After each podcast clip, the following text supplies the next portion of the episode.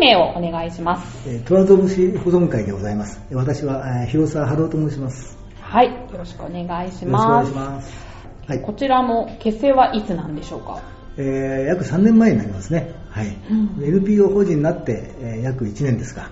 活動場所ってどのあたりなんですか？えー都内が多いですね。やはりね。それで会員は全国的な規模なんですけども、どうしてもあの活動を実際ですね、講演したりするのはえー都内が多いですね。活動しているメンバーというか、その保存会の仲間は何名ぐらいいらっしゃるメンバー的にははですね、全国では80人ぐらい多いんです。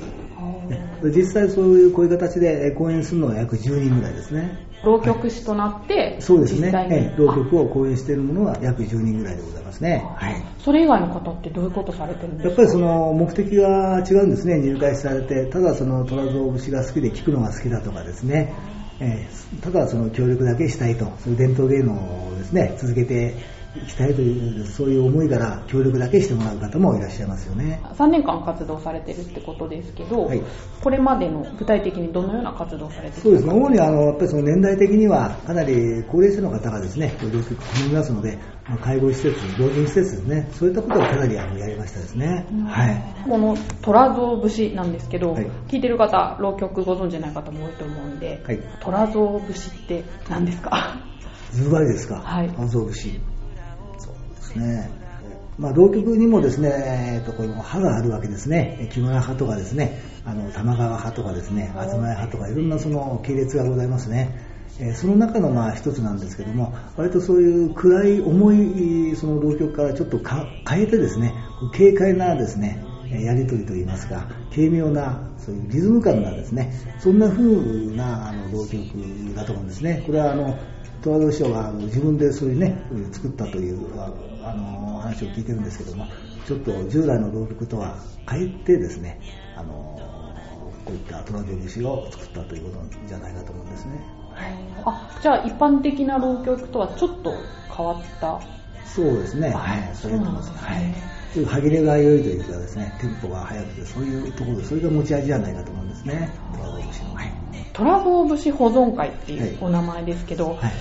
保存というからにはこの虎造節を保存する会っていうことなんですよね。そうです。はい。それはどういうところからというか、あの浪曲全体がですね、はいあの正直申しましてですね、低迷している時期でございます。その中でもちろん虎造節も、まあ、そういうことであまりうなったりですね、聞いたりする人は少なくなったわけですよね。あれだけ一世風靡した、あの、この芸ですから、これが消えていくのが非常にあの寂しい、残念だと思うんですね。せっかくのこういういい文化なんですから、これを後世に残していこうということで、まあ、浪曲好きな人、虎造節が好きな人が集まって、こういう会を作っていこうということでございます。広沢さんはなぜこちらに所属されているんでしょうか？え私ももう虎造節が子供の時から好きな子だったもんですから、あのー父親、ね、おじいさん、おばあさんも好きでした。そういう環境にあってですね、子供の時から聞いてたと思うと、その影響っていうのは強いですねえ子供の時から真似してました。ええ声色まで真似てですね、やってましたから。はい。はい なかなか渋い子供でいらっしゃったんですね。お名前が広沢春夫さんとおっしゃいますけど、虎造節全国大会で優勝されたってことで、はい。その広沢を襲名されたってことなんですけど、はい。その舞台っていつ頃？これはですね、はい。3年前の10月ですかね、あの全国大会があって、第1回目なんですね。その時にあの優勝したということなんですね。虎造保存の会が結成される前に、すでに広沢の名を襲名されてたってことなんですか？そういうことになりますね、えー時期的にはですね。はい。浪曲師でもある広沢さん、い初めて舞台に立たれた時ってどんな感じでした？そうですね、やっぱり緊張はしましたね。でも、いざやってみるとそうでもないんですね。舞台上がっちゃいますとね、それなりにできたという感じなんですけども、あの言葉がですね、止まったことってのはありますね、今まで最初の頃はですね。何言っていいかわからないということでですね、もう立ち往生しちゃったと。そういう恥ずかしい思いってのはありますよね。はい。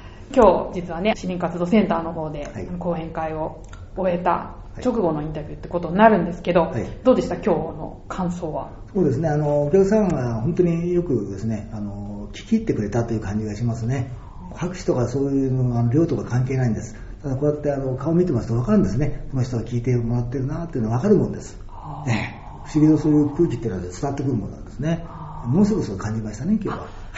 今後、目標とすることがあれば教えてください。いいですね。今後ですね、あのーより多くこういう講演できる場所ですね。それで、ある程度のレベルのそういう会員さんですね。えーそういう人が集まって、いろんなところで活動できればと思いますね。はい。ではですね、最後に告知、そしてまた募集等あれば。そうですね、あの、出前浪曲ということで、あの、やってますのでですね、いろんなあの催し物ですね、えーそういったものがあれば声かけていただければ、あの、訪問してやらせてもらいます。今後、目標とすることがあれば教えてください。いいですね、今後ですね、あの、より多くこういう講演できる場所ですね、それで、ある程度のレベルのそういう会員さんですね、えーそういう人が集まって、いろんなところで活動できればと思いますね。はい。ホームページの方もありますので、はいサイトにリンクしておきます。興味のある方、ぜひチェックしてください。ということで、今回は、浪曲トラゾー節保存会の広沢春夫さんにインタビュー伺いました。ありがとうございました。そしてこの街には人の数だけ束ねられた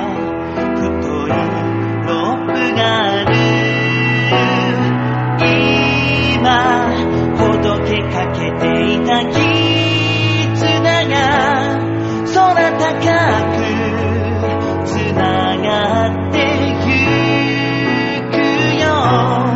希望の道へと共に歩こうよ。輝く僕らの足。